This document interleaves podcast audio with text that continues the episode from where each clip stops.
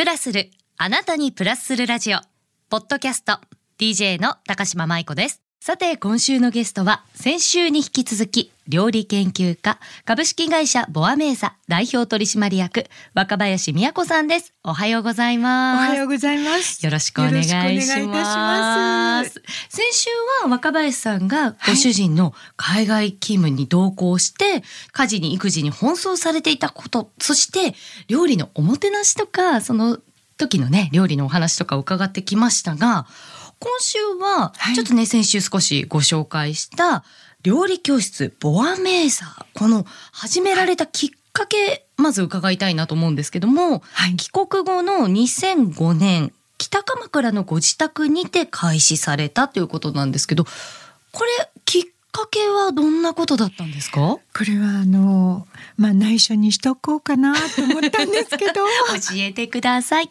実はねあのまあ主人は本当に家族のために一生懸命働いて真面目に働いて、まあ海外に6年とかいると。あのまあ、結構貯金とかもできるかなっていう感じ周りを見てるとねあのイメージそんな感じがあります。ではい。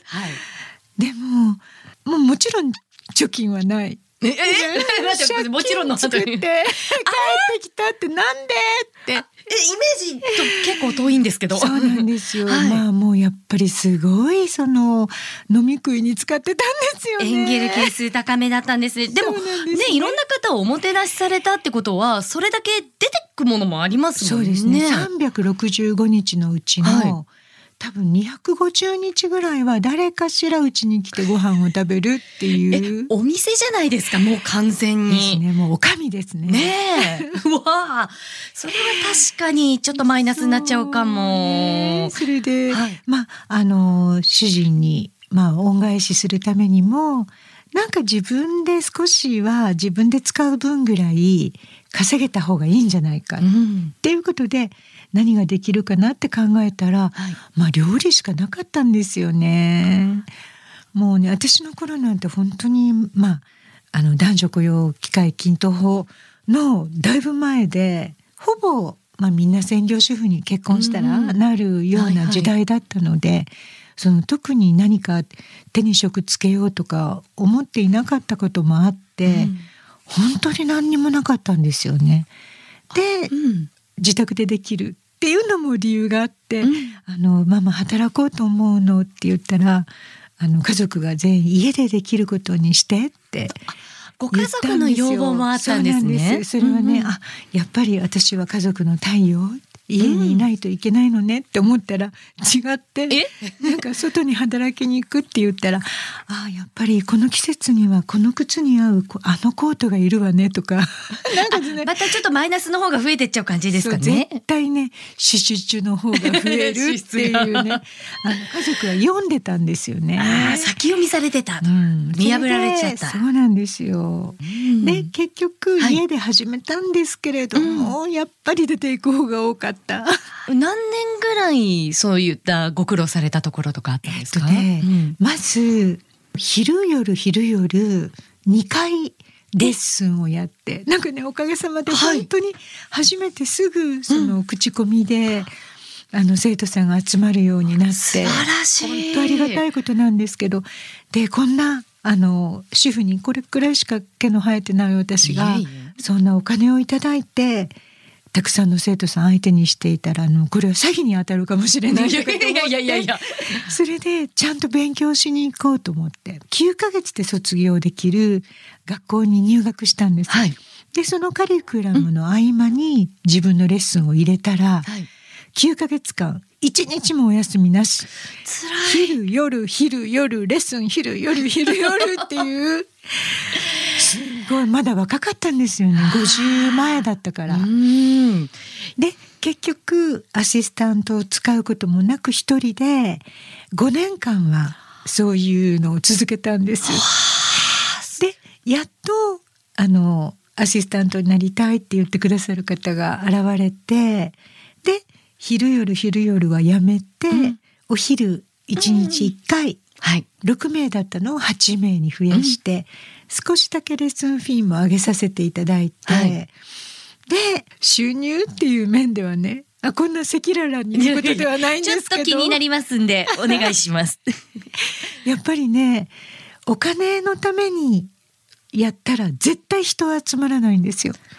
それはすっごい痛感しました。はい私がもうおもてなしをさせていただきますって言ってあの生徒さんにいらしていただいてる以上自分にできるもう最大限のことをやらないといけないんですよ。うんでなんかここはもうちょっとこうやって押さえといたらちょっとあのねコストコストダウンすればあの少し収入がアうんうんップするかなとかってもう考えるだけでもダメなんですよ。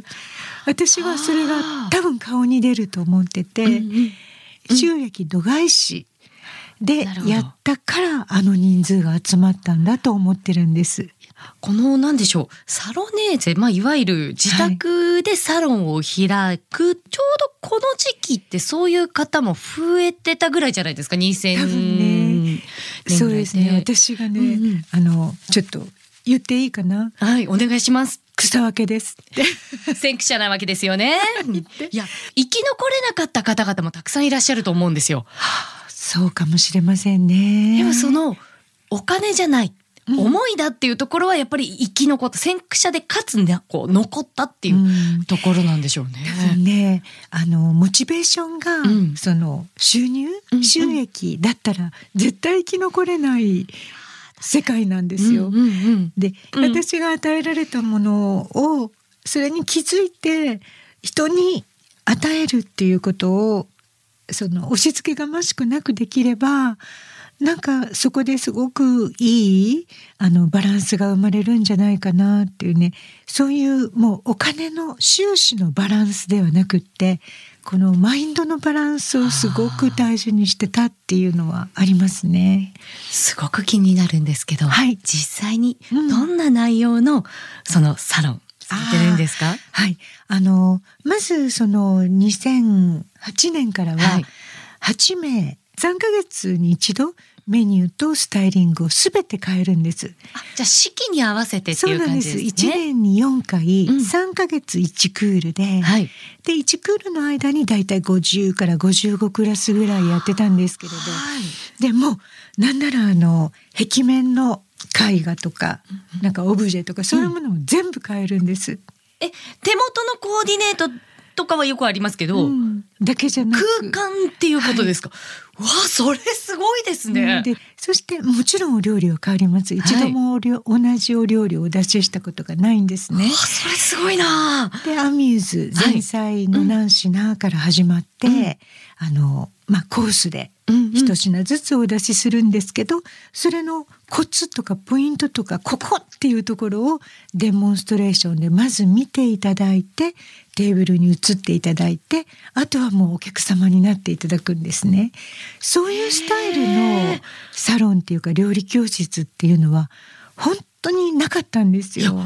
ないと思いますよ。よくん。先生が作ってるのを見ながらメモするタイプと、はい。じゃあ一緒にやってみましょうみたいな調理実習みたいな形のものとかは。ほぼそのはい。今舞子さんおっしゃった後者のうんうんタイプがご自宅でやっている料理教室はほぼ全てうんうん。そういう感じだったので,、はい。でそういうところいくつかあの見学に行って始める前に、あリサーチされたんですそうね。なんです、うんうん。それであのあうん私なんか今日エビのカラーしか向いてないなみたいな。そういうの実際にあるんですようんあね。の洗い物しかしてないな、みたいな、うんうん。あの上手に割り振ってくださる先生もいらっしゃるんですけれどもやっぱりその全貌が見れない、うんうん。あと私が味を決めたいっていうのがあったのではい。つまりその生徒さんにやらせるとそのもちろん味をこう整えた後でうんうん。私がチェックはできるけど、うんあちゃーって思ったらもうどうしようもできないっていうのもありますし。あのひもう引き算できないぞっていう状態もありますよね。たまにね。えーレシピっていうのは生き物なので、はいもう数値化するの本当に難しい素材の状態によって全然変わりますから、うんレシピをお渡ししてその通りに作っていただいても絶対同じ味には仕上がらないんですよね。でそこのところ、あじゃあもうやっぱり見ていただいて、うん私が作った私が決めたその味を覚えて帰っていただこうってそれでデモンストレーション形式っていうのは大変なんですよやっぱりそれをね。これは結構大変だと思いますよ。作っていただく方が、はい、なんなら楽ですよそういう教室洗い物も全部生徒さんがやるから。私がもう全部とにかくお客様として生徒さんを扱うっていうことに徹したんですよね。珍しいタイプですよね。当時は。今はとっても増えました。ね、成功体験ですよ、はい、これが。皆さんこれを見て真似して、あ、こうしようと思われたんだと思いますよ。本当嬉しいです。いや、でも若林さんの、はい、そんなエッセンスがギューって詰まった本。レシピ本お口に合えば嬉しいです。こちらもね、はい、出版された。そうなんです、ね、この他にもたくさんあるかと思うんですけど、はい、初めてこの出版のオファーが来た時ってどんな気持ちでした？実は生徒さんでいらしてくださってた方が、はい、出版社の OB で卵クラブひよこクラブのファウンダー。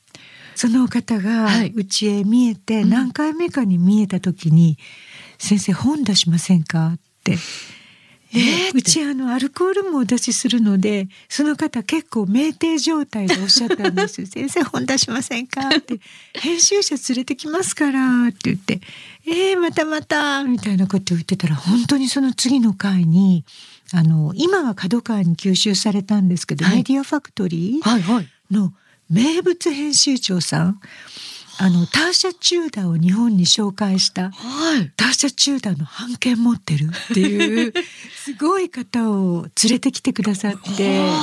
い。やでもそういったエピソードがあって何冊結局出されたんでしたっけ、えっと、計10冊。電子書籍を入れたらもう少しになるんですけど、はい、もう一つその本の中にもあるんですけれども、はい、野菜調理法の蒸し炒めこちらもちょっと伺いたいんですけど、そうなんです。これはどういった一言で言うとどんな料理なんですか？野菜の究極の調理法。一言すぎる。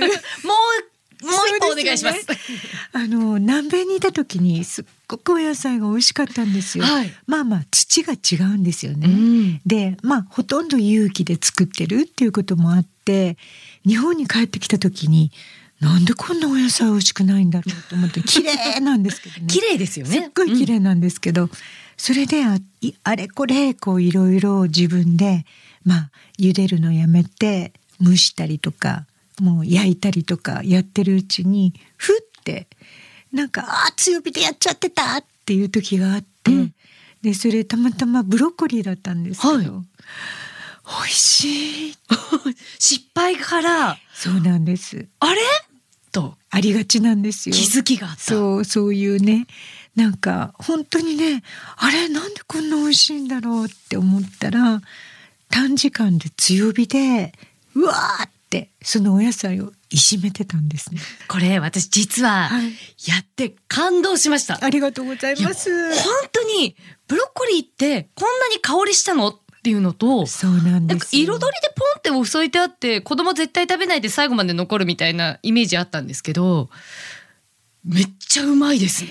嬉しい。で、そしてあの、なんでしょう、水にさらしたりとかしないで、急冷させたりとかするんで、栄養も絶対あれバッチリですよね。水溶性のビタミンはほぼ失われないし、はい、もうその地味とか香りとかそういう残したいものが全部残るんですよね。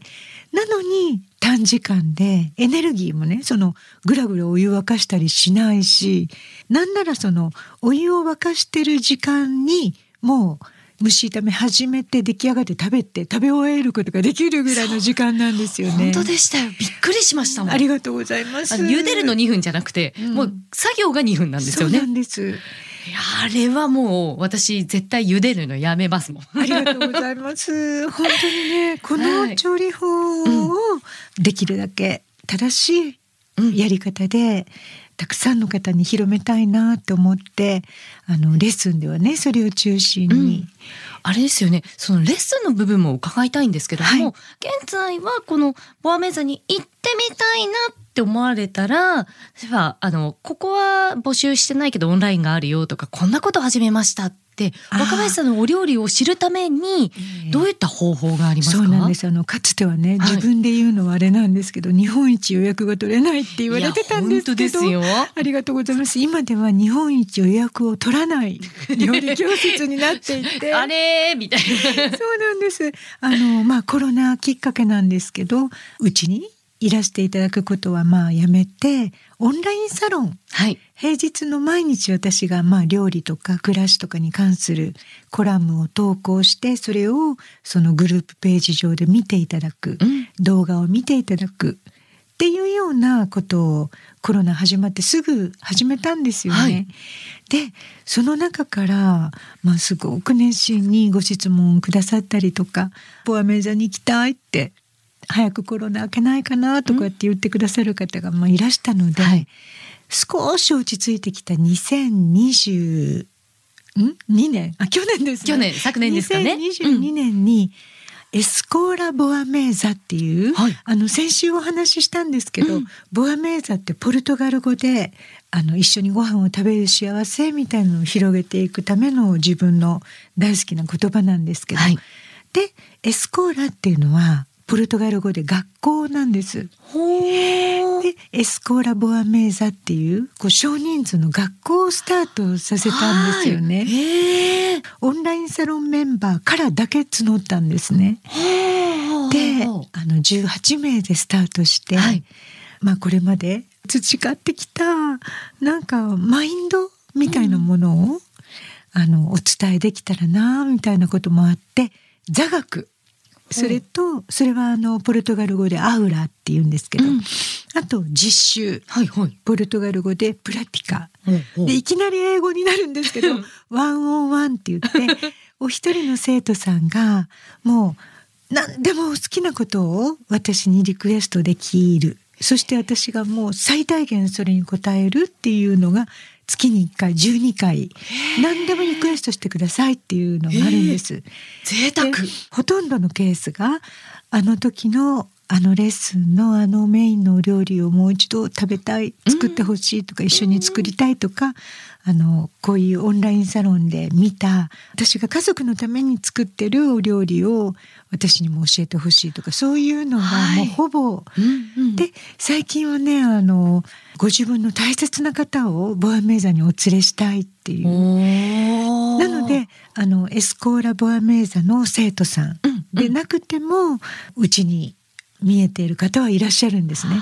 なるほど、はい。お知り合いでまあご招待っていう形になるわけですよね。そんなエネルギッシュな若林さんのいやいやいや勝負飯も伺ってもよろしいですか？勝負飯ね、はい。ほぼ欠かさず毎日食べているお味噌汁。